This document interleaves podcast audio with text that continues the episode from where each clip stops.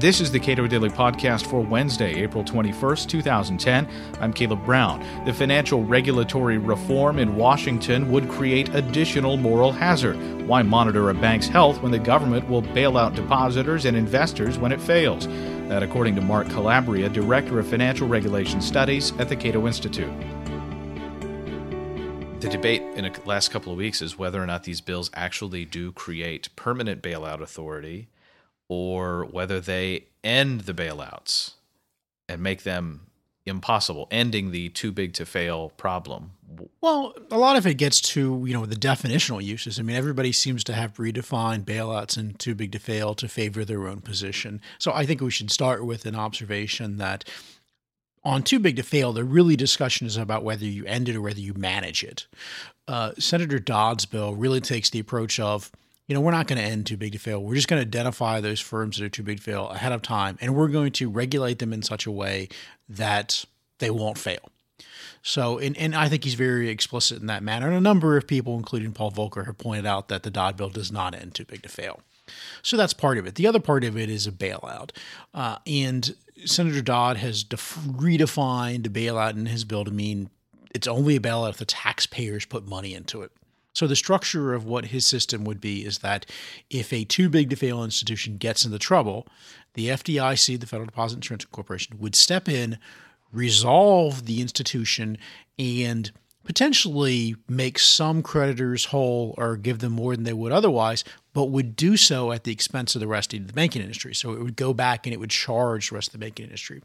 So essentially, you kind of have a TARP that is paid for by the banking industry.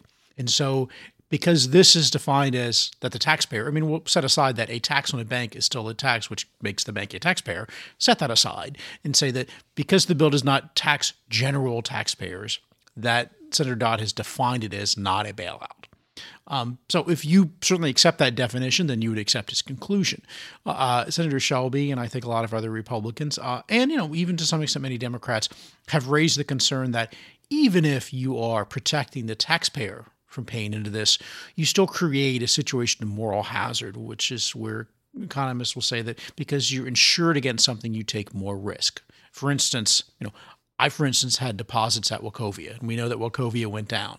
I never, for once, decided I had to run down the street and take my deposits out of Wachovia because I knew the FDIC would make my make me whole in terms of my deposits. The other side of that is clearly I did no monitoring of the bank behavior. So the trade off here is that if we extend an FDIC type guarantee to other debt holders beside depositors is that those debt holders no longer have any incentive to monitor institutions. And this is a very critical point because the way most management is kept in check is not through regulation from the government, it's through regulation of the marketplace. That the more and more you make take risky activities, the more and more you have bad management decisions, the market will come in and say, we're going to charge you more higher, higher rate to lend to you. And ultimately, that will be able to constrain a, bank or any company's ability to grow because they'll have to pay more and more for funds. Uh, if you sever that by saying to the lenders, don't worry, you'll get paid under any circumstances, you lose that constraint on bad management, on bad business decisions by essentially having no market discipline. So the real harm in this bill is not necessarily whether the taxpayer will have to come in and make bank shareholders or bank creditors whole. The real harm in this decision is whether you greatly increase moral uh, moral hazard by reducing market discipline and ultimately end up with more financial crises, which will have other taxpayer costs. I mean, for instance, we have a financial crisis that caused a recession. Yes, the taxpayer might not be bailing out the banks, but the taxpayer will more than likely take a hit bailing out the economy. When you have an institution that is involved in thousands, hundreds of thousands, millions of transactions, and that bank or institution has to be frozen in some regard. They've essentially done the equivalent of putting a big orange boot on the accounts that are held there. Uh, in some cases, these are many, many, many, many billions of dollars in holdings that can't do anything in the economy. That's a real cost. Well, I mean, let's let's parse that out a little bit because in many instances, such as derivatives uh, or even uh, you know loans, you're able to net out. Such as, I mean, let's say that you know, I have my mortgage with a bank. I also have my deposits with that bank. So they have, I have an asset with them. I have a liability with them.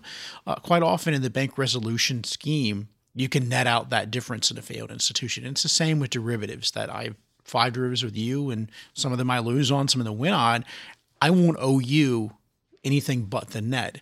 Now, normally, if you go to something, if you go to a bankruptcy court rather than a resolution regime that of the FDIC, the bankruptcy court more or less, except for these derivative countries, put a stay on everything. And so you will have that instance where they'll sort of say a timeout. But even within that timeout, you'll be able to have these institutions uh, still operate. I mean, for instance, many of us have probably flown on a bankrupt airline. Uh, a uh, hundred years ago, over a third of the rolling stock of the railroad industry was in bankruptcy at one time or another, and people still rode on railroads, and they rode on bankrupt railroads just as today people fly on bankrupt airlines.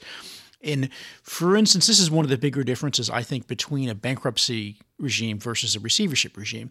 The FDIC is set up to essentially do two things: either quickly sell a failed bank to somebody else or to chop it up and resolve it. There really isn't an instance. This is why you see most of these resolutions done over sort of a weekend where they close it down.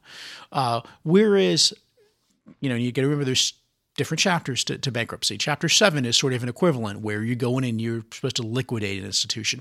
In Chapter 11, however, the desire is to reorganize.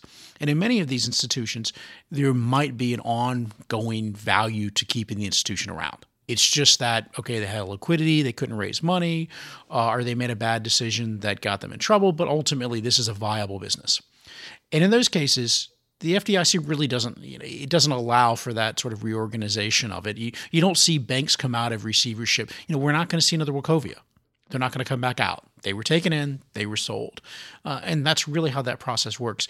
So I think to some extent, while the FDIC process tries to work very quickly so that people don't have that disruptions to getting their deposits or getting loans and such, you also have similar mechanisms under bankruptcy.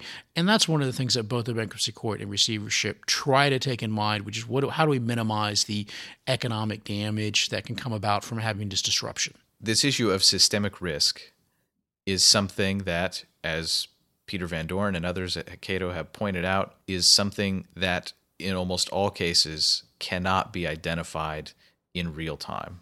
And this is one of the real problems, uh, you know, with with the bailouts, because you often hear the claim that, you know, if we had not bailed out, you know, Bear and AIG and and, and many of these other companies, that we'd be in Great Depression Part Two.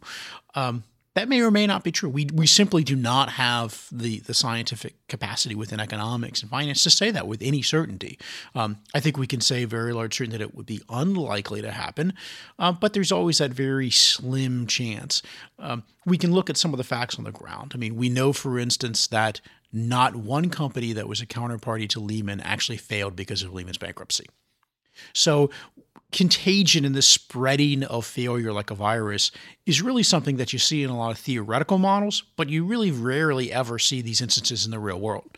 I mean, we have tons of examples of industrial companies failing and Many of their suppliers are still standing. So the number of actually knockoff failures is quite small. You do get instances where it's once again the question of panic, and people say, oh, if this bank is bad, then all banks are bad. And that's two different kinds of contagion. And that's two different kinds of contagion. One contagion is, as I mentioned, that you suffer a loss because you've lent to somebody who fails and you don't get paid, so you fail because of that failure. And that's and that's a sort of contagion that actually is actually quite small. People have looked at that, they've measured it, and the interconnectedness to any one firm is a lot less than people actually think it is. So that seems to be more a theoretical possibility than an empirical reality. And the same is true of panics.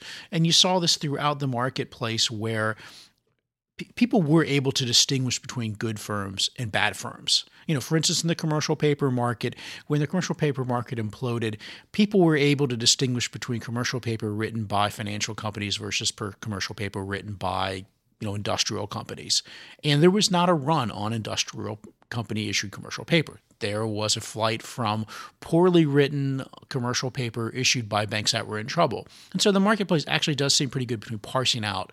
But there's always this theoretical possibility that people put out there that, well, we're all just panic. You know, and there's somewhat that we'll suspect that since there's one bad institution, all institutions need to be the same. You can clearly, you know, construct theoretical models that get you this result. But once again, it's one of those interesting little theoretical possibilities that we have almost never seen in the real world. But because there's a logical case to it that you can explain some sort of possibility how this can happen, policymakers are always sort of greatly concerned about it. You know, I characterize it as being very similar in form to, uh, you know, the George Bush's foreign policy preemptive war. We don't know that somebody's got weapons of mass destruction, but we suspect it. So we're going to go in and invade to get to take care of that worst case scenario.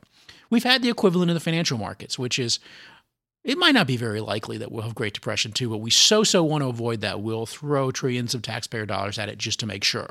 It's, the same. It's the same sort of precautionary principle uh, that you see in environmental, you know, research as well. So it's that problem of because there's this very, very slim chance of something we think could happen, even though it wouldn't and it's never happened before. I mean, I think it's worth keeping in mind.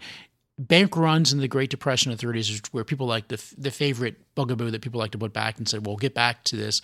Um, the market pretty much did distinguish between good banks and bad banks in the 30s. And the argument that everybody lumped them together is just simply incorrect. And there are plenty of profit opportunities for investors to do exactly that, determine which institutions are uh, oh, yes. strong and weak. There's a lot of money to be made from figuring out, you know, who knows how to manage your business and who doesn't. And so there's a lot of money on the line. And consumer, even even relatively uh, unsophisticated consumers, for instance, there's a number of academic studies that have looked at whether uninsured depositors. I mean, up until recently, when the deposit insurance cap was raised to 250, before that, for a very long time, since since the S&L crisis, it was at 100,000. There are a number of academic studies have looked at the behavior of depositors with amounts above that. And they do show the ability to distinguish between well run and bad run institutions, and they do exert market discipline. So I think there's a lot of assertion from some of my friends on the left that markets simply don't work. There's no market discipline, and you need regulation to substitute for that. Uh, the empirical evidence, I think, very strongly refutes the assertion that you simply will not have market discipline if failure is a possibility. The absence of market discipline becomes when these institutions and these creditors believe they're going to be bailed out, not from when they believe they're going to be on the line. Uh, and they certainly, sophisticated market participants very generally have the ability to figure that out. And you saw this both in the case of Lehman and Bear, where if you look up weeks, you know, as much as a month before either one of them imploded, their creditors, their smart creditors were getting out people were getting out. It was not a sort of shock to the system. Uh, you know, sophisticated creditors were looking at and said, "These guys are going down. I'm getting out now." Um, so there was not some sort of overnight run on these institutions. There was a long, slow drain, and anybody left at the end of it was somebody who just wasn't paying attention. Mark Calabria is Director of Financial Regulation Studies at the Cato Institute. You can read more of his work at cato.org.